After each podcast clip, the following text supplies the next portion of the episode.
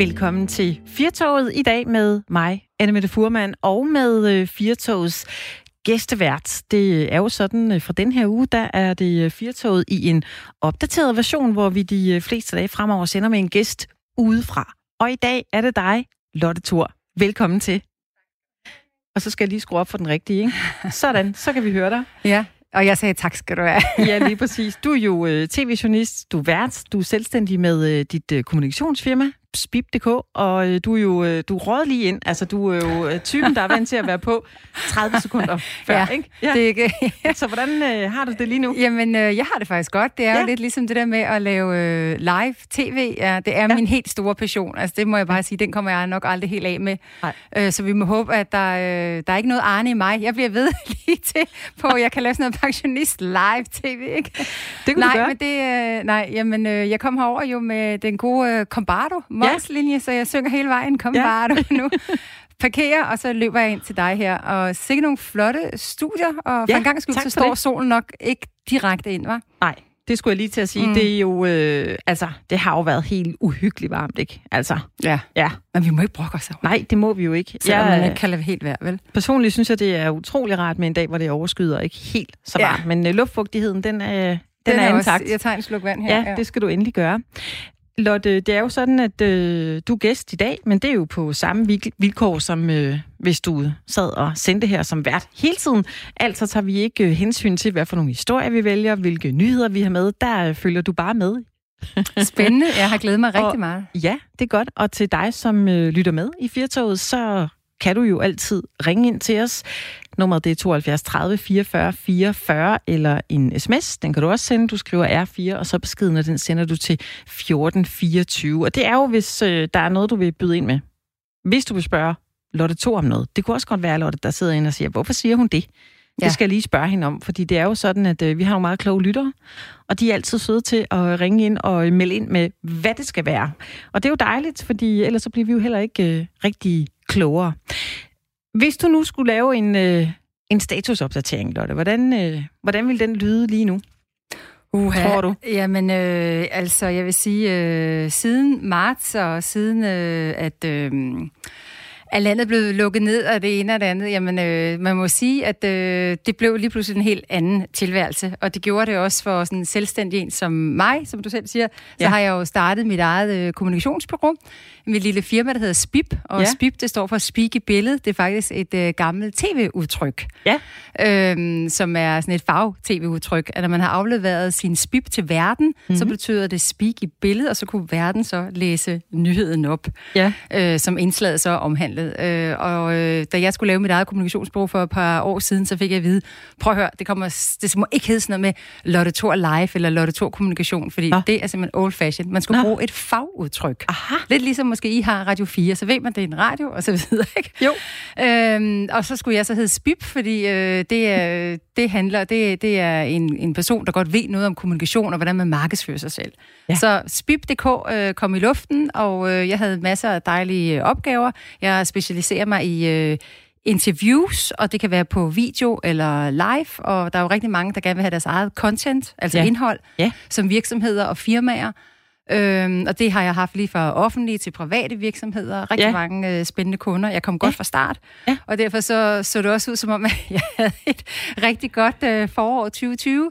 Så, Og så kom coronaen. og øh, så fik vi jo at vide, at vi helst ikke skulle møde fysisk. Det det. Jeg havde også en hel masse konferencer, jeg skulle ud, fordi jeg er rigtig meget vært.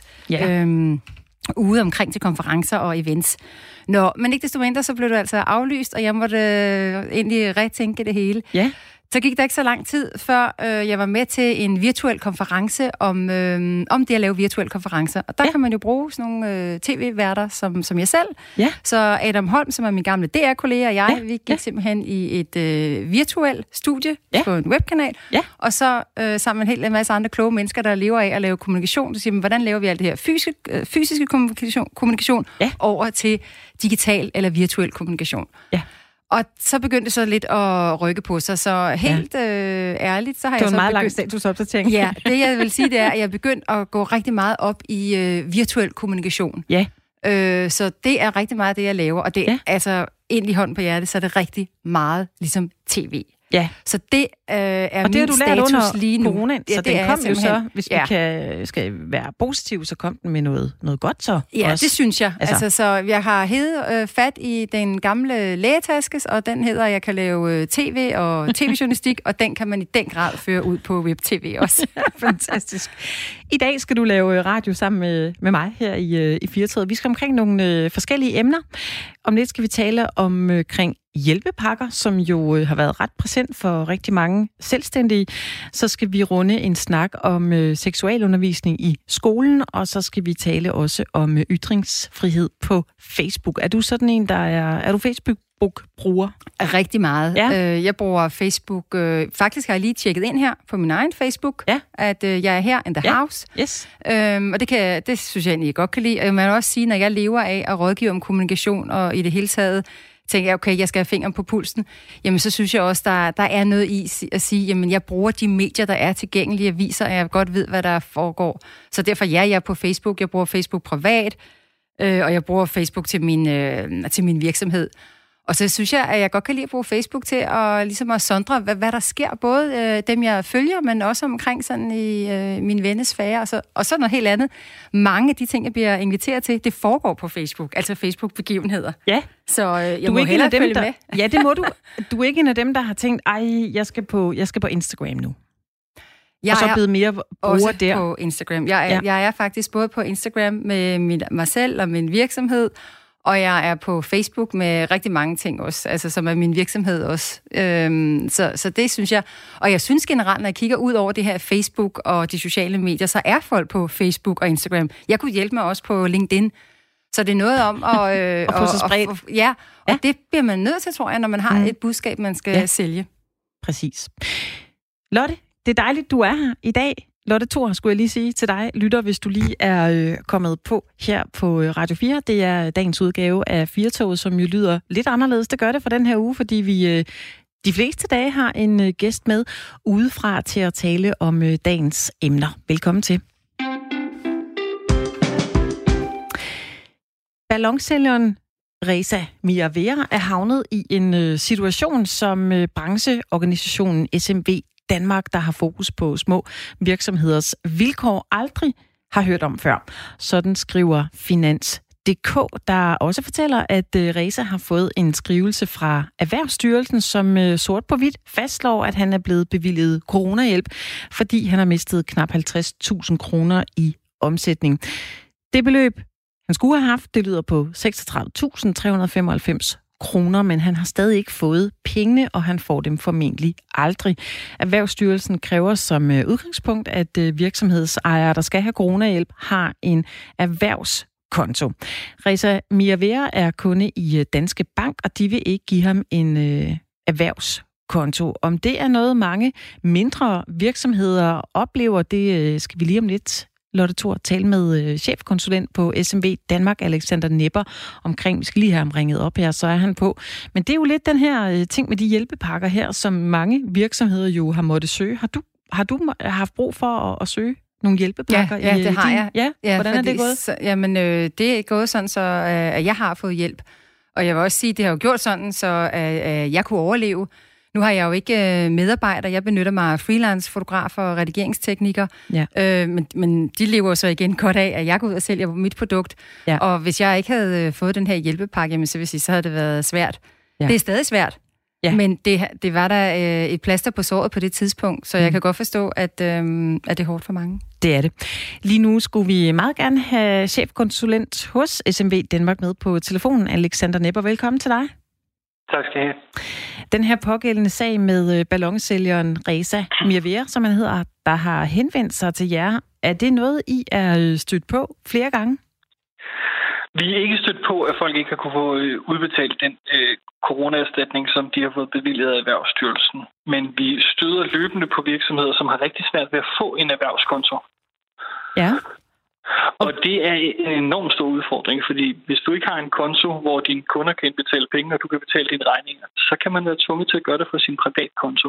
Og når du lander din virksomhedsøkonomi og din privatkonto sammen, så får du problemer med skat. Det er, det er ret ulovligt, og det, det er hårdt, at man tvinger folk ud i, i den slags tilfælde. Hmm. Hvilke krav er der for, øh, for de mindre virksomheder i forhold til at få, øh, få oprettet en erhvervskonto? Jamen, det er forskelligt øh, fra, fra bank til bank. Øh, Jyske Bank, de stiller jo for eksempel et krav om, at hvis du skal have en erhvervskonto, så skal du også bruge en statsautoriseret revisor. Og det er ret dyrt. Så kan man jo sige, at de første 20.000, du tjener, det er ikke løn til dig selv, det er løn til en revisor, blot for at kunne få en konto. Det absurde i den her sag er jo, at Erhvervsstyrelsen stiller krav om, at du har en erhvervskonto, men der er ikke nogen, der giver dig retten til at kunne få en erhvervskonto. Øhm, hvis vi ser på en personlig nem konto, så har alle ret til at kunne få den. Altså også en, en hjemløs på kontanthjælp uden nogen folkeregisteradresse kan få en konto, hvor kommunen kan sætte en eventuel kontanthjælp ind, og du kan tage pengene ud igen. Det er jo sådan set det, som han har brug for til sin virksomhed. Ikke store kreditvurderinger, ikke noget med, at han skal ud og låne en masse penge. Han har brug for en simpel bankbog, hvor pengene kan komme ind, og pengene kan komme ud igen. Og det burde være en ret for alle, der driver lovlig virksomhed i Danmark. Ja, hvad kan I gøre hos øh, SME Danmark for, for at hjælpe her i, i sådan en sag? Jamen, altså, vi, har, vi, har, vi har bragt sagen op over for, for Erhvervsministeriet og Erhvervsstyrelsen og sagt, at øh, de er jo ret få, der ikke kan få deres coronapenge, så man bliver nødt til at finde en pragmatisk løsning i de enkelte tilfælde. Om man så, altså, der, der må Erhvervsstyrelsen finde ud af, hvordan de kan aflevere de her penge, som, som retmæssigt tilhører Reza, øh, uden at han har en erhvervskonto, fordi det kan han til synligheden ikke få. Ja, hvor langt er I med at få ændret den regel, at, at mindre virksomheder ikke kan få, få oprettet en erhvervskonto? Det er noget, vi løbende diskuterer med, med, med politikere på Christiansborg. Det er jo, altså, det er jo det politiske system med, gennem Erhvervsstyrelsen stiller krav om, at du skal have en erhvervskonto. Og så mener vi, at det er fuldstændig på sin ret, at de også garanterer, at man kan få adgang til at have en erhvervskonto. Det er jo lidt... Altså, det er jo, det er jo kritisk infrastruktur for, for en lille virksomhed, at du kan føre penge frem og tilbage. Øh, og det foregår digitalt i dag. Og hvis du ikke har adgang til at have en erhvervskonto, så kan du ikke drive virksomhed. Så det er en barriere for iværksætteri, at det enten er dyrt, eller i det her tilfælde umuligt at få en erhvervskonto. Og nu øh, er der jo en sandsynlighed for, at de her penge faktisk ikke kan blive øh, udbetalt. Hvor stor er der en sandsynlighed for lige den her øh, pågældende sag, at øh, ham, der hedder Reza Mirvera, som har en mindre virksomhed, han overhovedet kan få sine penge for, for den her corona-hjælpepakke, som han faktisk er blevet tilkendt? Det er jo sådan et af de der helt unikke tilfælde, hvor man er nødt til at banke hovedet ind i muren for at prøve at forstå, hvordan det her overhovedet kan ske. Man har fået tilkendt en erstatning. Pengene står der, og man vil ikke overføre dem til ham, fordi han ikke har en erhvervskonto. Man har prøvet at få en erhvervskonto. Det kan han tilsyneladende ikke få i banken. Så må Erhvervsstyrelsen finde en anden måde at udlevere de her penge til manden på. Og hvordan kan de det? Jamen, det ved jeg ikke. Men, men det er jo Erhvervsstyrelsen, der skal aflevere de her penge til manden. Han har ja. jo tilkendt en, en, en kompensation, så Erhvervsstyrelsen må gå i tænkeboks og finde ud af, om han skal have udleveret en check, eller hvad de kan finde på for, for pengene. Det, det er jo mandens. Dem, dem har han jo ret til, og dem skal han have udleveret. Og der må det ikke være byråkrati, eller det, at man stiller et, et krav, som han ikke har mulighed for øh, at, at tilgodese ved at have en erhvervskonto, der forhindrer, at han får de penge, han skal leve af. Mm. Der, ved vi, om der er mange, der altså, er i samme tilfælde her? I samme situation? Jeg, jeg har ikke hørt om tilfælde, hvor man ikke har kunne få coronakompensationen udbetalt, men vi hører løbende om, øh, om nye iværksættere, som bliver nægtet en, en erhvervskonto rundt omkring i bankerne, eller som vi ser i Jyske Bank, hvor de stiller øh, krav om, at du skal påføres ret store udgifter til en revisor, bare for at kunne få en konto. Vi snakker jo ikke om folk, der skal have lån og kreditvurderes. Vi snakker om folk, der skal have en bankbog, ligesom den, vi alle sammen havde, da vi var små, hvor vi kunne sætte penge ind og ud. Det burde være en ret for alle virksomheder at have sådan en, fordi du kan de facto ikke drive en virksomhed uden at have en erhvervskonto i dag. Mm. Der er jo nogle banker, der øh, kræver det her, at man skal stille med en, en revisorerklæring, og den koster altså op til 20.000 kroner, plus du skal betale penge for at få en erhvervskonto, så kan man jo hurtigt regne ud, at det her, mm. han er mm. blevet tilkendt her i uh, sin hjælpepakkeordning under coronaen. Det er jo nogenlunde faktisk de penge, det koster. Hvad mm. øh, kan han gøre i den, øh, i den her pågældende sag? Er han bare havnet i et, i, et, i et sort hul, og han faktisk ikke kan gøre noget lige nu? Altså, vi har bedt Erhvervsstyrelsen om at prøve at finde en løsning. Og det er Erhvervsstyrelsen, der har tilkendt dem de her penge. Og så må Erhvervsstyrelsen også sørge for, at de penge kan nå helt ud til virksomheden og til, og til racer i det her tilfælde. Øh, det kan ikke være rigtigt, at du har krav på at få nogle penge fra det offentlige, men du så ikke kan få dem, fordi en privat bank ikke vil give dig en konto. Mm. Vi har jo hørt fra øh, sygehusene, at øh, de har fungeret sådan meget mere effektivt ved at slippe noget af den her øh, byråkrati. I coronatiden burde man sådan have gjort det samme sted som øh, Erhvervsstyrelsen for at hjælpe iværksættere de her små selvstændige virksomheder. det er altid en god idé at spare øh, små virksomheder for byråkrati, så det vil jeg opfordre dem til at gøre, både under coronakrisen og i et normalt øh, billede. Nu sidder du, øh, Alexander Nepper, som øh, chefkonsulent hos øh, SMV Danmark, og vi ved jo ikke, hvor lang tid vi skal være i, i den her situation, som vi er i lige nu. Vil I presse mere på hos politikerne for at få ændret den her regel? Ja, det vil vi gøre, og det, det, det gør vi løbende i, i vores dialog med både politikerne og Erhvervsstyrelsen. Det kan ikke være rigtigt, at man kan stille krav om, at folk skal have en konto, men så ikke også vil sikre sig, at de reelt har muligheden for at få en erhvervskonto. Det, det bør være en ret for alle CVR-numre og alle virksomheder, at de kan få et øh, sted, hvor de kan sætte pengene ind og trække pengene ud, deres egne penge. Og hvis banken så skal låne dem penge, så, så er det selvfølgelig en normal bankforretning, og så må der være en kreditvurdering af det.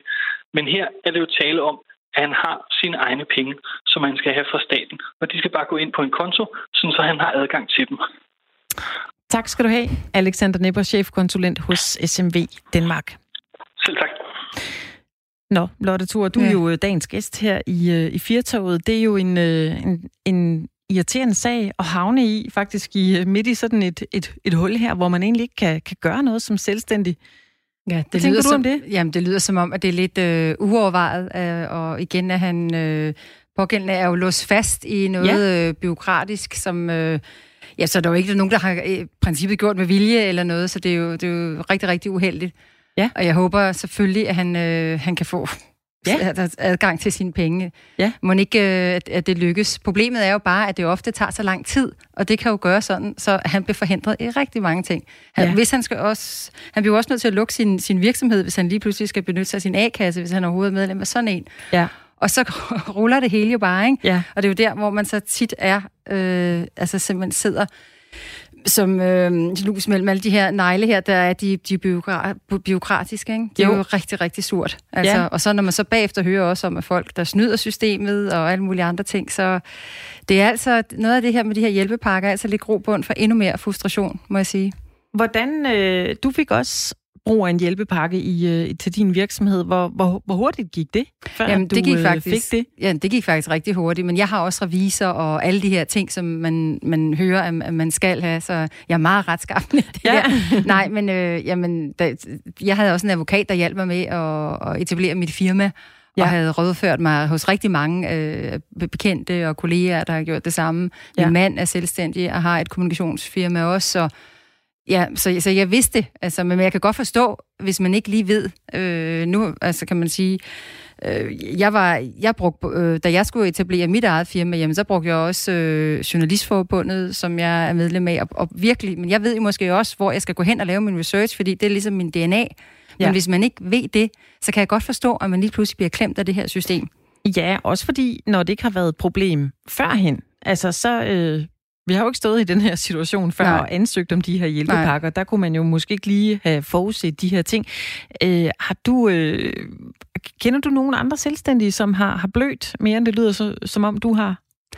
Ja, jeg kender rigtig mange. Ja. Altså også, øh, jeg har selv arbejdet som pressechef ude i, øh, i Bella Centeret, og det, der hedder BC Hospitality Group, som, som jo ejer Bella Centeret og Forum ja. og masser af de københavnske kendte hoteller.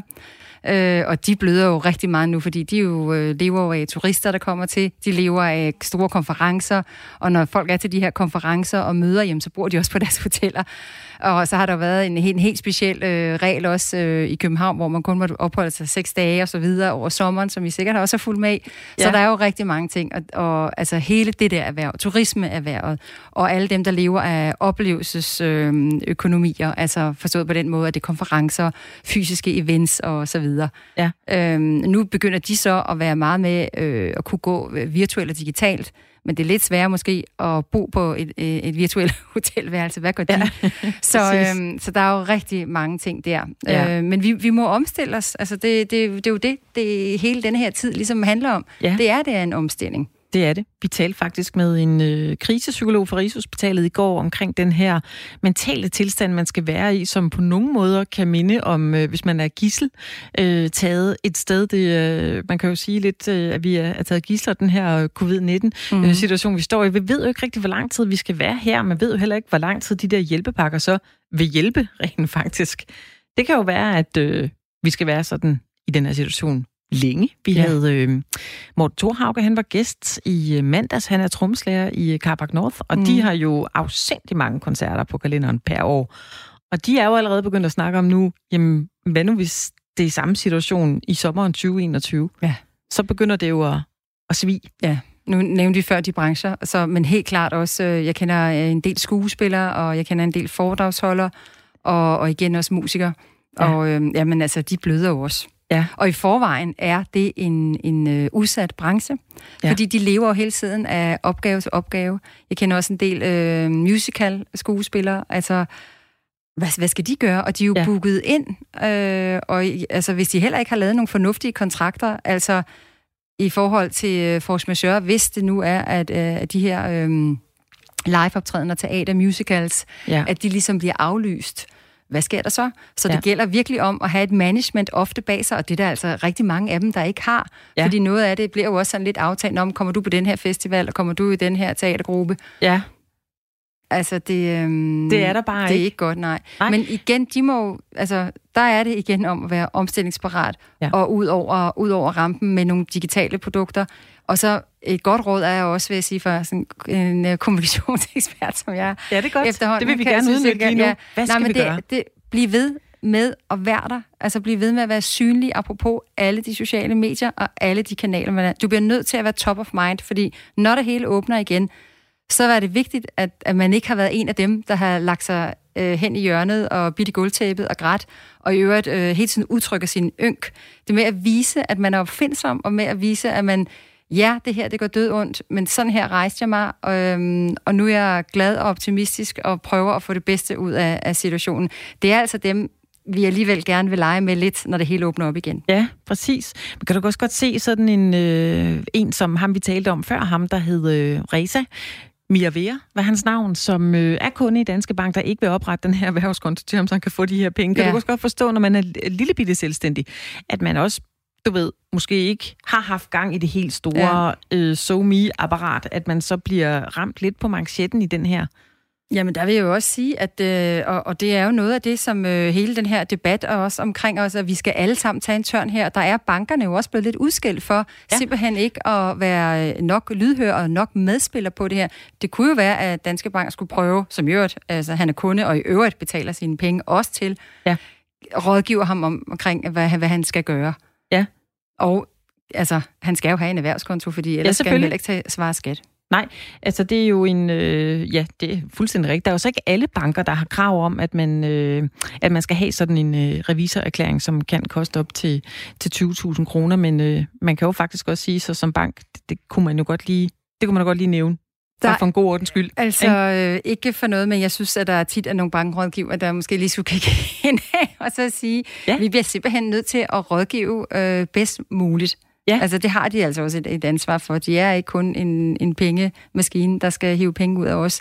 Forhåbentlig ville det være rart, hvis de også kunne kigge indad og sige, nu prøver vi alle sammen. Der bliver talt så meget om, at det her det er fællesskabets tid, og vi alle sammen skal prøve at hjælpe hinanden. Det gælder også bankerne. Det kan være, at du lytter med lige nu her til Firtoget. Det kan være, at du lige er stået på kanalen her, og så lytter du til Firtoget med mig, Anne Mette Furman, og i dag med øh, gæstevært Lotte Thor, som øh, sidder med begge timer. Lotte Thor, der er tv-journalist og vært og øh, selvstændig i øh, hendes øh, kommunikationsfirma, Spip.dk. Og det kunne være jo, at du sad og lyttede med, og måske også var øh, selvstændig, og måske heller ikke lige havde fået tjekket op på alt det, du skulle tjekke op på inden den her krise ramte. Man kan jo aldrig nogensinde øh, forberede sig på det her, vi har været igennem nu, men det er jo en god reminder til at gå med livrem og seler faktisk hele tiden, særligt hvis man er selvstændig erhvervsdrivende. Du kan ringe til os. Nummeret det er 72 30 44 44. Du kan også sende en sms. Du skriver R4, og så din øh, besked, og den sender du til 14 20, hvis du har lyst til at øh, byde ind med noget.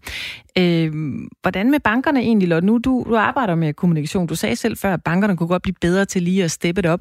Synes du også godt, de kunne blive bedre til at lave sådan en, okay, vi øh, har, altså folk har faktisk brug for noget ekstraordinært her, så det hjælper vi selvfølgelig med til. Altså at kommunikere det åbent. Lige lave et pop-up vindue på deres hjemmeside, eller hvor de ellers kommunikerer. Synes du, de kunne gøre det med, øh, med god grund? Ja, i den grad med god grund, ja. øh, selvfølgelig. Og selvfølgelig skal vi jo heller ikke sige, at det er alle banker, der er sådan. Og øh, øh, i mit lange liv her, øh, både med, med det ene og det andet, og købt øh, boliger, stiftet selskab, øh, i det hele taget, øh, når man har, har haft, øh, altså som lige fra man er 18 år og har bankkonti og så videre, ja. der vil jeg sige, jeg har jo selvfølgelig også haft rigtig gode bankrådgiver, så det er jo ikke det. Men øh, det er lidt ærgerligt, at det skal være op til den enkelte person, øh, person altså den enkelte bankrådgiver, den enkelte ja. bank, hvor kompetente de egentlig er. Ja. Øhm, og, og hvor, altså, det er jo det er også lidt komisk, at det hedder en bankrådgiver. Altså, så må det jo, så ja. sige det CDS. Øh, Præcis. Øh, bankmand, eller ja. det er næsten ikke engang en konsulent, vel? Bankperson. Jeg sidder Nej. som en bankperson. Ja, ja, ja, ja der fordi, er noget der. Ja, der er nemlig noget der, og, og det er jo også nogle ting, man skal, skal kigge på, og måske øh, har det, vi, vi er jo et meget øh, altså, godtroende folkefærd også, så når vi går ned i banken, det er vi jo opdraget med, ja. jamen så regner vi med, at, at de vil os det godt. Ja. Også det der med, at man hører første gang, jamen øh, hvis du skal betale eller have din bankkonto her, jamen så skal du også betale gebyr og gebyr og gebyr, ikke? Jo. Det er i sig selv jo også lidt, selvfølgelig skal der have, det have løn og så videre, men, men alt det der, det er jo også noget, det gør vi jo bare, fordi at det skal vi.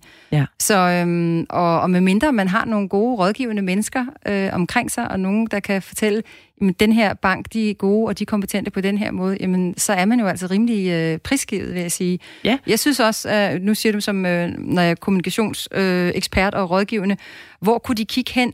Jeg synes for eksempel sådan noget som øh, Dansk Journalistforbund, og jeg er selv også i A-kassen øh, inden for, øh, altså for journalisterne. Ja. Øhm, jeg synes, at forbundene har været rigtig gode ja. til at meget, meget hurtigt komme ud øh, og sige, sådan her vi hjælper vi. At vi ved, at I er en udsat gruppe, øh, journalister, kommunikationsfolk, selvstændige iværksættere. Øh, at der lynhurtigt gik de ind, hvor man kunne enten ringe til dem, øh, med rådgivende linjer. Der var nogle hurtige kurser, der lige kom op. Der var nogle webinarer, alt det der. Dansk Erhverv har også været fremragende. Ja. Øhm, og der skal de altså kigge hen. Det er virkelig, virkelig vigtigt, at der sidder nogen standby og er sådan nogle, nogle, en, en livlinje et eller andet sted og ja. siger, ro på, det her skal du gøre, og det her kan du gøre næste uge, og vi ved ikke så meget af situationen, du er ikke alene i det, og så videre. Det er, det er der rådgivende. Ja. Øhm, og og der, der er det jo fuldstændig fantastisk, at vi har, for eksempel, altså, at jeg har et, et dansk journalistforbund, som, som, som jeg kan gå hen, og de, de ja. kan hjælpe mig og sige igen, hvor, hvor jeg skal gå hen. Så, ja. Og det, hele det der kunne bankerne jo selvfølgelig godt benytte sig af. Der er rigtig meget i den der øh, kommunikation, som er, som er den udadvendte kommunikation, altså mod, mod medlemmer. Ja. Og der kan man måske også sige, er du bankkunde? Jamen, det er jo også en slags øh, medlem. Ja, det er der så. Mm. Men jeg synes, øh, nu er det måske bare øh, noget, jeg selv har talt med min omgangskreds om, det her med, at ja, som du også sagde, bankerne er, det er som om, de er lidt anderledes der. Man ved heller ikke rigtig, hvad kan man egentlig ringe ned og spørge om? Hvor småt må det være? Hvor stort må det være? Hvor mange øh, penge skal man tjene? Altså, hvor, hvor god en kunde i, i forhold til, hvor mange penge man tjener, kan man være? Mm. Og, øh, og der kunne de da godt, altså, de kommer ud i nogle situationer nu også, hvor mange mennesker jo øh, altså er nødsaget til at og spørge, om de kan låne nogle flere penge. Ja. Der er jo en masse øh, netklubsejere og caféejere, øh, som jo altså ud og tigger. Absolut, de, absolut. Ja, ja, mange af dem er nødt til at, at lukke, har også øh, kunne låne altså har lånt det, de kan, mm. og så mhm. må de dreje nøglen om, men, ja. men det er jo et problem, som strækker sig øh, altså, Ja, og selvfølgelig er det jo heller ikke bare, altså det, bankerne er jo heller ikke pengetræer, og det er vi kan ikke. jo heller ikke bare komme, komme derhen, og det er heller ikke en udtømmende kilde. Det er det ikke, nej. Men i forhold til det rådgivende, i forhold til ja. at være åbne, og ikke at, og, og så sige talk to the hand, altså, øh, eller så må du videre. Ja. Øh, det, det, det dur jo heller ikke, fordi det, det er overhovedet ikke, øh, det, det tjener jo ingen formål. Nej. Og, og jeg vil også godt vide med, at der sidder en bankrådgiver, så kan han jo godt se på pågældende person, hvor meget ved den her person, hvor meget har den her person sat sig ind i, ja, jamen så, så vær rådgivende. Så tal med personen, og, og, og det ville jo være fuldstændig fantastisk, hvis der var, var altså der ikke var nogen spørgsmål, der var, der var dumme. Nu siger du selv et, et stort spørgsmål, ja. et lille spørgsmål. ja. At man simpelthen kunne komme. Og i det hele taget, så tror jeg, øh, at det er noget, vi alle sammen skal blive bedre til. Det er simpelthen at sige, jamen, jeg kan ikke finde ud af det her. Nu har der været så meget om kvinder og banker og kvindeøkonomi, at man ikke må, må komme med et dårligt spørgsmål der. Altså, og der er jo også åbnet op for, at vi kvinder skal også kunne komme ned i, i banken og, si, og tale om vores privatøkonomi og så videre, og ikke i forvejen have en eller anden doktorgrad i økonomi eller forstå sin bank. Man skal kunne komme derned. Ja, at stille de spørgsmål, som måske heller ikke lige i bankrådgiverens hører er, er, er 1000 kroner spørgsmål, men man, hvis, hvis man føler, at, at det bliver man nødt til at spørge om. Måske det kan skulle ikke være, de lave noget virtuel rådgivning. Det kan, det kan i hvert fald ikke være rigtigt, et... at man skal sætte sig ind i det hele, før man skal kunne gå derned. Det er næsten Ej, lige lidt præcis. Komisk, ikke? Nu sagde du selv det her med, at du øh, også under øh, coronakrisen her har været nødt til at tænke i øh, andre baner. Du øh, er gået noget mere virtuelt med nogle af dine projekter. Det kunne være, at bankerne også skulle øh, tænke lidt mere. Jeg synes måske, de hænger lidt i bremsen der, hvis jeg må godt lige må have lov til at mene noget. Det ville det være de rart, godt. hvis der på bankernes øh, hjemmeside var ja. nogen... Ja. Og det er jo det, som jeg blandt andet synes, at nogle af forbundene har været rigtig gode til. Ja. Øh, og, og igen skulle sådan nogle som jobcentrene også er det, kommunerne skulle være mere åbne. Der skulle, altså, nu har der jo selvfølgelig, også nu har der været i, i forhold til her i Aarhus, hele det med, at man ikke har været oplysende nok over for en bestemt målgruppe. Der kunne også have ligget nogle videoer. Altså, vi bliver nødt til at tage de der redskaber til os, ja. altså hvor vi forstår det. Og Præcis. i øjeblikket er der sådan noget som videokontent, det forstår vi. Altså, ja. hvor er vi henne? Vi er på YouTube, de unge er på TikTok og alle de der ting. Og det er der, man, det er der, man skal være. Så hvis man har nogle, noget forklarende redskaber, så skal, skal bankerne også gøre, gøre det. Men altså, retorik og kommunikation, det er simpelthen så vigtigt.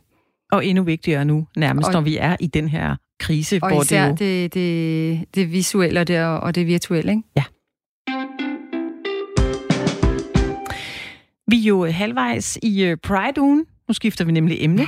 Vi har her i uh, Firtoget haft nogle historier i, i den anledning. Er du en, der sådan går op i det, eller fejrer Pride-ugen, eller har været til Pride? Altså nu kan vi jo ikke... Uh, det kan jo ikke afvikles på samme måde i år, som, som vi plejer. Nej, men, og hvordan er, du... er det så lige, det bliver afviklet? Ja, det er jo lige det.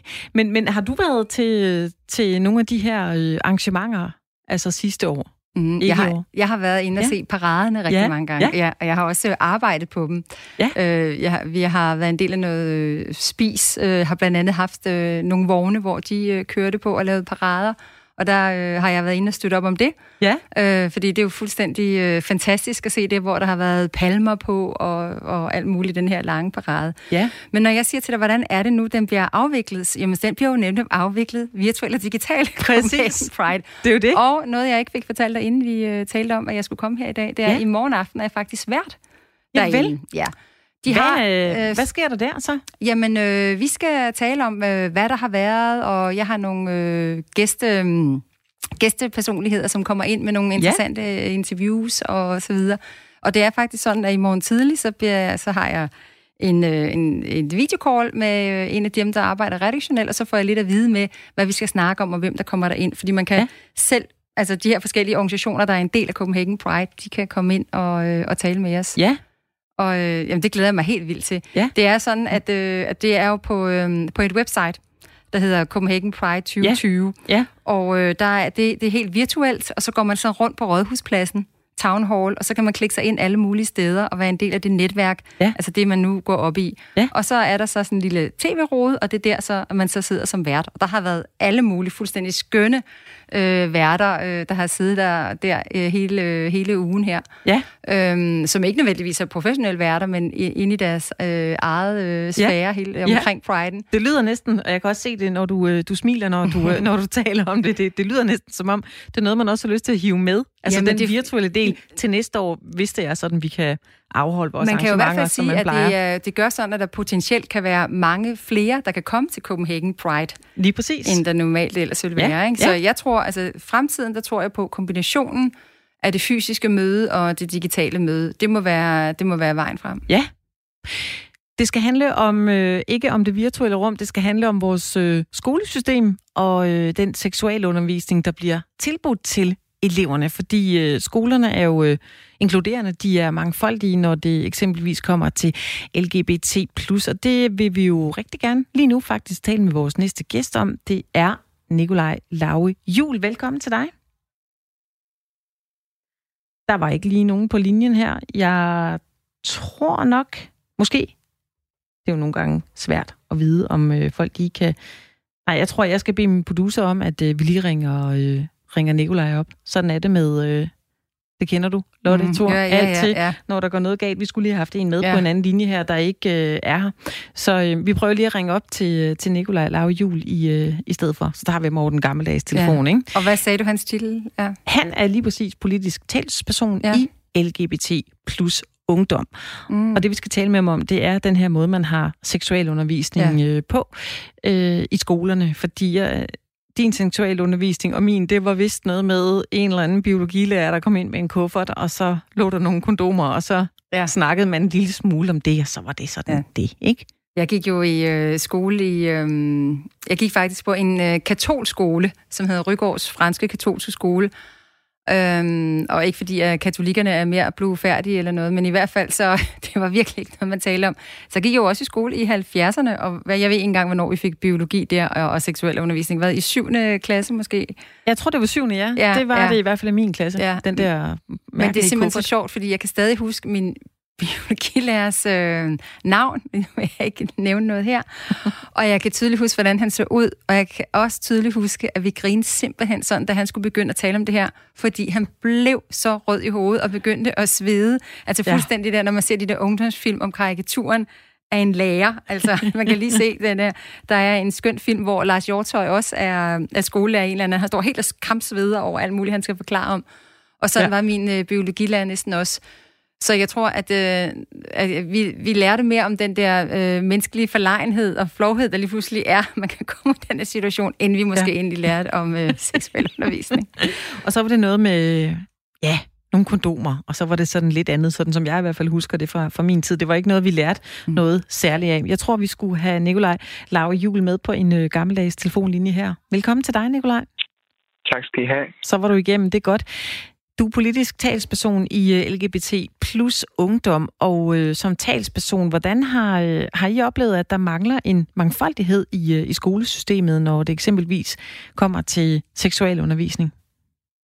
Jamen helt grundlæggende så oplever mange af vores medlemmer jo slet ikke at være repræsenteret i seksualundervisning. Det betyder, at man hverken får viden om homoseksualitet, transkønnethed eller biseksualitet i undervisningen. Og det betyder jo, at man føler sig usynliggjort. Og det er jo desværre det, vi kan se tydeligt også, når man kigger i undersøgelserne. Fordi når man kigger i den helt nye undersøgelse på området, jamen så er det entydigt, at lærerne i højere grad fokuserer på prævention og kønssygdomme, end det område, der så handler om køn, krop og seksualitet. Hvad, skal, altså, hvad vil det betyde, hvis, hvis skolesystemet var mere sådan inkluderende og, øh, og mangfoldige over for, for LGBT+. Jamen, det vil jo helt øh, sådan helt basalt jo betyder, at man faktisk føler, at man hører til et sted. Fordi mange af dem, som kommer til os, fortæller jo, at de føler sig usynliggjorte, de mistrives, og der er også mange, der oplever mobning. Så for eksempel er seksualundervisning et godt sted at starte, hvor vi faktisk får for at få det, altså får øh, LGBTQ plus undervisning på skoleskemaet. Det kan blandt andet handle om, at man også lærer, at øh, homoseksualitet er helt naturligt, eller det at være transkønnet er en naturlig del af det at være et menneske. Og hvis jeg bare lige skal dykke ned i nogle tal, så kan man se, at kun hver tredje skoleelev øh, i 7. klasse faktisk oplever at have lært om forskellige former for seksualitet. Så det er det der med, at de, de folk, der kommer til os, men også de undersøgelser viser bare entydigt, at vi slet ikke løfter den her opgave godt nok. Mm. Nikolaj, hvornår synes du egentlig, man skulle så sætte ind i det? Fordi man, man, ved, man ved jo allerede, at når de både går i børnehave eller, eller i skole, at så kan de have, have en, en ven eller altså en kammerat, hvor de kommer hjem, og der bor måske to kvinder sammen, eller, eller øh, min far og mor bliver skilt, fordi han er gået over, min far han er sammen med en mand nu. Altså, så det er ja. jo egentlig rimelig hurtigt, man skal sætte ind på det her. Ja, lige præcis. Og det er også derfor, vi rigtig godt kunne tænke os, nu kommer der nye forhandlinger om læreruddannelsen, og der kunne vi rigtig godt tænke os, at lærerne bliver mere rustet. For det er det, vi kan se, når lærerne skriver til os, at de ikke er. De er ikke rustet til at skulle undervise i forskellige former for familier, forskellige former for kønsidentiteter, men også forskellige former for seksualitet. Og for os er det jo vigtigt at sige, at det skal være en del af den naturlige undervisning, så det ikke bliver nu skal vi lige, som jeg oplevede, at øh, vores lærer pegede ud i lokalet og sagde, at der er 2% af jer, der er bøsser, og hvor man bare ligesom sidder der og føler, at man bliver totalt, øh, øh, går totalt i baglås og tænker, hvad sker der her? Og det er, jo, det er jo netop det, vi skal væk fra. Vi skal væk fra, at det, øh, at det ligesom skal stigmatiseres og påpeges, men at det skal være en naturlig del af undervisningsmaterialet. Men jo også, som du selv nævner, med daginstitutionerne, hvor vi jo oplever desværre rigtig mange, øh, som fortæller ærgerlige historier om, at de er blevet pålagt øh, nogle bestemte kønsnormer i forhold til, hvad må du have på, hvad må du sige, hvad må du lege, og hvordan må du lege. Ja, det er rigtigt. Det har jeg også, det har jeg også hørt. Ja. Vi sad lige øh, og talte om det, Lotte Thor og jeg, lige før dengang vi havde øh, seksuel undervisning i øh, skolen. Det var vel helt tilbage i 80'erne. Der var det jo øh, også med sådan en, en kuffert, der kom ind, og så var der en øh, måske en biologilærer, der stod og blev lidt rød i hovedet over at skulle forklare det her. Men Nikolaj Lavjul, hvad, hvad synes du, seksuel undervisning anno nu 2020 skal være øh, i stand til at tilbyde eleverne? Den skal jo være i stand til at tilbyde et bredt billede. Det er sådan, at, at på nuværende tidspunkt, der har vi det, der hedder en obligatorisk seksualundervisning, som også skal omfavne sundhedsundervisning og familiekundskaber. Det betyder, at faget bliver meget bredt, men det har ikke nogen faste timer. Og derfor vil vi gerne sikre for det første, at de lærere, der skal stå og undervise omkring det her, faktisk har en ordentlig faglighed på området. Det er sådan, at hvis du er læreruddannet, så har, får du et kursus på din uh, uddannelse, og det er sådan set det, du rustet med, når du så skal stå ude i klasselokalet. Så derfor vil vi have det som et, et fast fag på læreruddannelsen, øhm, som fylder langt mere, så man både kan undervise i det her med grænser mellem mennesker i forhold til forskellige øh, seksualiteter, men jo også i forhold til at kunne forstå sig selv langt bedre, og, og det her med, øhm, jamen, hvordan øh, beskytter du dig selv, fordi vi oplever desværre bare, at det stadig er den der klassiske med en flamingo, og så en kondom, der ligesom bliver rullet ned, og så er det det, man ligesom kan gå, gå hen med. Og så ser vi jo desværre også mange steder, at der fortsat er en øh, kønsopdelt seksualundervisning, hvor drengene får viden øh, om øh, for, for nogens vedkommende reproduktion, og så, øh, og så pigerne får vid, noget viden om menstruation, når man ligesom skal tage den samtale. Og der er det jo bare vigtigt for os, at der både er nogle elever, der bliver klemt, når man kønsopdeler, men jo også at sige, at det er jo vigtigt, at Altså at, at både drenge og piger, og hvordan man nu identificerer sig, får viden om de her forskellige ting. Fordi ellers er det netop, vi fastholder det her billede af, at, at kvinder skal vide én ting, og mænd skal vide noget andet. Det er jo ikke første gang, at, øh, at det her emne det har været på, på dagsordenen. Hvorfor tror du, at der ikke er skabt et, et mere inkluderende skolesystem? Øhm, jeg tror, man skal se det over en længere periode, fordi når vi lige nu snakker om seksualundervisning, så er det bare ikke det, der, det, det område, der er mest prioriteret ude på skolerne. Det har vi også tidligere hørt Danmarks Lærerforening udtale. Nu kan man sige, at de senere år er der kommet større fokus på det, men i forhold til en mere inkluderende skole, så tror jeg faktisk, det handler om, at skolen har haft rigtig mange opgaver. Jeg tror ikke, man har været opmærksom på den elevgruppe, som jeg repræsenterer. Og hvis jeg lige skal fortælle, hvordan det egentlig står til, hvis vi kigger i statistikkerne, så er det, at LGBTQ plus elever, de føler sig fem gange mere ensomme. De bliver udsat for fem gange mere mobning, og de udvikler fem gange oftere selvmordstanker end deres jævnaldrende. Så jeg tror, at det her det handler om at få skubbet på en dagsorden, og det er der heldigvis øh, stor politisk opbakning til på nogle områder til at gøre, men, men det er simpelthen, at man skal både have politikerne, men også lærerne i tale, og så sikre, at den uddannelse, som lærerne får, når de skal ud i klasselokalerne, faktisk gør dem rustet til, som vi snakkede om tidligere, og, og sikre et mere mangfoldigt, men også et mere inkluderende undervisningsmiljø, hvor man har mulighed for at være åben om, hvilken kønsidentitet man identificerer sig med, men også hvad for en seksualitet man har, uden at skulle opleve tilråb, mobning eller spørgsmålstegn. Mm. Jeg tror også desværre, at det her også øh, meget typisk egentlig for, for hele, altså for, for læreruddannelsen, og i det hele taget også, hvis vi går ned i børnehaver, som, som jeg allerede tror også, man skal sætte ind for øh, allerede der med nogle af de her ting. Altså, øh, der er rigtig meget af det der på skoleskemaet, som jo ikke er tidsvarende. Bare tage mm. sådan noget som engelsk. Børnene kan engelsk. Mm. Mm. Øh, og der er rigtig meget, nu så vi her med den digitale undervisning, lærerne øh, vidste mindre, øh, nu skal man selvfølgelig ikke sige alle lærer, men, men rigtig mange, det har man også talt om, hvordan man var på Zoom, hvordan man i det hele taget har digital undervisning. Mm. Og mange af de ting her, som, øh, som du også nævner, Nikolaj, det kender børnene jo næsten allerede til. Det kan godt være, at de ikke kender indgående til det, men de har hørt det i tekster, i musiktekster, de ser mm. det på TikTok, på, på YouTube, ja. så vil det jo være fantastisk, hvis det bliver i talesat i skolerne også så det ikke er et eller andet, de lige har øh, fundet frem til i en tekst eller noget. Mm. Og du kan også se, øh, nu øh, ser jeg rigtig meget på Fortnite, fordi jeg har en 11-årig dreng, der spiller øh, en del Fortnite. Altså, han er jo, øh, hans figur er, er en kvinde med en meget, mm. meget lille talje, og rottehaler, og pink, og alle mulige fuldstændig. Jeg siger, Nå, men det er sjovt, du er en pige, Adam. Og så kigger han på mig. Det kan han overhovedet ikke se. Altså, øh, noget. Altså, så hele det her køn, det smelter jo også sammen for dem. Så jeg tror jeg virkelig, at øh, lærerne og alle, der har med, med børn at gøre, altså, de skal sætte de skal desværre tage sig vældig meget sammen nu, fordi ligesom alt andet, så går det her altså også hurtigt. Det går rigtig hurtigt. Ja. Så vi skal altså have noget, nogle ting på, på skoleskemaet, der er tidsvarende. Ja. Mm. Og, der, og der vil jeg lige melde ind, at øh, faktisk i dag, der har vi lige fået undervis eller uddannelsesministeren i tale i forhold til den nye læreruddannelse, hvor hun rent faktisk sammen med La- øh, Danmarks Lærerforening går ud og anerkender, at det her det er et problem. Så forhåbentlig ved den nye læreruddannelse, som faktisk der er forhandlinger om allerede nu, jamen der får vi simpelthen noget mere undervisning på det her område, så lærerne er bedre rustet. Nikolaj Lavjul, du er øh, politisk talsperson i øh, LGBT plus ungdom. Jeg skal lige høre, hvor, altså, hvor oplever du, at, eller hvordan oplever du, at skolerne reagerer på, på jeres ønske om den her øh, mangfoldighed? Jamen, jeg synes faktisk, at øh, hele vores ønske faktisk udspringer af de henvendelser, vi får, fordi vi øh, tilbyder selv skoleoplæg.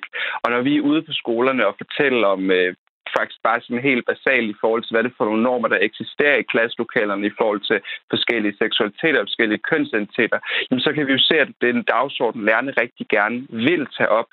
Øh, og derfor så er det at vi nu ligesom prøver at presse på, at man rent politisk får det ind i klasselokalet, så lærerne netop kan få noget efteruddannelse, så lærerne netop kan få nogle redskaber til at kunne løfte det her. Fordi jeg oplever altså en stor velvilje, og mange lærere kan jo også godt mærke, at det er noget, der interesserer eleverne, men der er nok mange, der også er lidt bange for at gå ind på den, for fordi det netop ikke er noget, man, man måske lige har hørt, og som I også selv siger, at på nogle områder er det gået rigtig hurtigt, og det er jo helt fantastisk. Så skal vi jo bare sikre, at de efteruddannelser og det undervisningsmateriale, vi præsenterer både for lærerne og eleverne, jamen det er noget, der er tidsværende. Ja. Jeg har også en søn på, øh, på 13,5, og øh, på et eller andet tidspunkt, der øh, sagde han også, vi kom til at tale om kærester, og, og, og jeg tror nok, jeg fik nævnt noget med en pige, og så sagde han, ja, ja, eller en drengmor, det er jo, fordi det er jo lige meget. Mm. Og mhm. som du også siger, Lotte, din øh, søn på, på ja. 11, der spiller Fortnite, har valgt en øh, figur, som han er, som er en sej figur, som er en kvindelig figur. Mm. Nikolaj, hvordan, altså I er jo også ude og, øh, og, og tale med mange børn og unge. Hvordan reagerer de på det her? Hvad, hvad er det, de øh, spørger jer om? Jamen, vi oplever faktisk en helt øh, manglende, både manglende forståelse men, forståelse, men også grundlæggende viden på det her område. Fordi når vi nævner øh, transkønnethed, eller hvis vi nævner homoseksualitet, så er nogle af de første spørgsmål, det er, hvad er det? Øh, så det er ret tydeligt for os at se, at det undervisningsmateriale, der bliver præsenteret ude i klasserne, på ingen måde har repræsentation af de mennesker, som vi repræsenterer. Og det er også derfor, at noget af det, som jeg bider mig rigtig meget mærke i, når jeg holder møder med danske skoleelever eller lærerstuderendes landskreds, og kan jo også høre på, lærer, øh, på Danmarks Lærerforening nu, det er jo, at der stadig er et stort problem, både med skældsord og mobning. Altså bøse for eksempel er et af de mest udbredte skældsord i skolegården. Og det tyder bare på, at vi på den ene side har en generation, der på en eller anden måde bevæger sig i, i en mere mangfoldig retning, men der stadig er nogle, en, en kultur og nogle strukturer ude på skolerne, der gør, at, at vi bliver fastholdt i et bestemt syn på, på køn og seksualitet, og det er jo mm. netop det, vi vil gøre op med. Ja. Vi er jo øh, halvvejs i, øh, i Pride-ugen. Lotte og jeg sad øh, og talte om lige før, at det øh, var jo på den virtuelle måde øh, i år. Øh, Nikolaj, har, er der nogle arrangementer, øh, hvor I er ude og, og tale om det her under Pride-ugen? Vi havde et arrangement i tirsdags, øh, som netop handlede om et enormt kritisk skolesystem. Og, øh, og der var rigtig stor øh, interesse, øh, og der var flere lærerstuderende, der kom hen til mig bagefter og faktisk sagde, at, at de lige præcis kunne se sig selv i det her med, at, at det jo ikke er noget, man lærer om på læreruddannelsen. Det er kun fordi, de selv har interesse i området, at de, de vil kunne føle sig rustet til at kunne løfte opgaven. Øh, Udover det, så har vi i morgen har vi noget, der hedder Ung i 2020, hvor vi snakker med forskellige unge omkring det at være ung i 2020, og, og hvad man laver, og hvordan man navigerer i det, og hvordan man oplever det at være LGBTQ plus person. Så kan du være, at vi ses uh, i morgen. Er det inde ved ja. Rådspladsen, du er? Ja, ja, det er det. Jeg skal lige forklare måske det til, til lytterne, at de kan ikke forstå, at vi siger, at det er virtuelt, og så vi ses. Det er fordi, der, der er øh, et område, hvor man så er og optager og sender, og så kommer ud. Så derfor så kan man stadig godt mødes få fysisk. ja. Lige præcis. I det virtuelle rum, man ja. sender ud, selvfølgelig. Nikolaj Lauge Jul, tak fordi du var med her i, uh, i Firtoget. Og tak fordi I vil have mig med. Nikolaj øh, Lau Jul er politisk talsperson i øh, LGBT plus ungdom, og det var jo en, øh, en vigtig, vigtig snak, synes jeg, vi havde med, med Nikolaj, altså at øh, der skal bare mere oplysning til.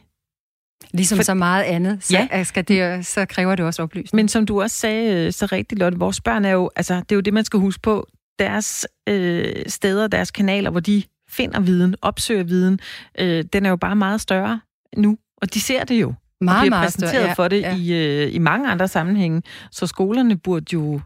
Ja, og så netop op. fordi, at de på virkelig for alt det kan se, så, kan, så vil de jo også være påvirkelige for, hvis vi sender det gode ud, det oplysende, det forklarende, fordi de er jo også påvirkelige for, for eksempel sådan noget, som han siger, at bøsse og homoseksualitet, eller din homo, altså sådan nogle skældsord. Ja. Men hvis man så sender det modsatte ud, og ja. forklarer, hvad det er, så bliver det måske også øh, lidt nemmere tilgængeligt for dem. Ja. Og man skal jo også huske, at de er jo fordomsfrie til at starte med, de her børn, så vi skal jo påvirke dem med noget godt. Ja. Og, øh, og, og der har, apropos ligesom bankrådgiverne ansvar, så har lærerne jo også et, et ansvar, og selvfølgelig ja. i den grad også hjemmene. Ja. Forældre, eller hvem der nu er hjemme øh, hos, hos børn, ikke? Ja. Vi har, øh, apropos at være forældre, og det du talte om før med figuren i Fortnite, hvor som var en, en, en, en kvinde, en pige, der har vi fået en sms fra, fra Michael, han siger, at være pige i et skydespil, det har intet med køn at gøre. Det har noget at gøre med, at 3D-modellen på kvindefigurer er mindre i bredden end de mandlige, og, derfor, og derved kan det være sværere at se i kampens hæde. Det ved jeg ikke nok om. Nej, det må øh, jeg også Fortnite. sige, det ved jeg heller ikke noget om. Men jeg ved bare, at da jeg sagde til, øh, til min søn Adam, at han ja. har valgt den her figur, ja, og jeg sagde, at det var en pige, der var han øh, også, så, der siger han jo selvfølgelig også, at det er en pige, men ja. kigger også selvfølgelig lidt undrende på mig, så, så det kan da godt være, øh, det, det ved jeg simpelthen ikke øh, nok om, men, men jeg ved i hvert fald, når de vælger de her skins, som jeg da har lært, det det hedder, ja. jamen øh, der er det de ting, og der er selvfølgelig også, hvad de hvad de optjener på ingen, og så får man de her ting. Det kan jeg udmærket øh, godt forstå, at, ja. øh, at, at der kan det selvfølgelig være. Men i hvert fald, så, så kunne jeg godt lide, at det han valgte i hvert fald, det, det var, at det ikke var en, en typisk mandefigur. Ja. At det var, ja, jeg kalder sig hende her, den sjove, med, med de pengerottehaler. Ja, vi havde faktisk en øh, historie for et par dage siden om, at øh, Marvel også vil kigge på homoseksualitet i deres kartotek, at de øh, vil have fokus på det, sådan så man vælger en, en superhelt, der også er øh, homoseksuel. Det er også noget, vi har talt om. Og øh, grunden til, at vi taler om det her lige nu, kan jeg sige til, til lytterne, der lige er stået på, er jo fordi vores øh, skolesystem og seksuel undervisning, den skal være mere mangfoldig i forhold til at, øh, at være oplysende. Vi talte med Nikolaj Lauge Jul, der er politisk talsperson i øh, LGBT plus ungdom. Og øh, du har selv børn jo, Lotte. Er det, er det noget, du taler med dem om, hvilket øh, køn de er, og hvem man er kærester med, eller hvem man kan blive kærester med? Er det noget overhovedet, som, øh, som du nåede dertil at tale altså, med dine børn om? Øh, vi berører det, øh, men jeg vil, jeg vil heller ikke være... Det har min mand og jeg taler om den der, hvor man hele tiden siger, har du en kæreste eller et eller andet? Ja. Men øh, jeg, jeg har da oplevet i hvert fald, at i, jeg tror det var i 0. eller 1. klasse, hvor min søn kom og sagde, hun, hende der, hun har altså spurgt mig, Nå, hvad sagde du så til hende?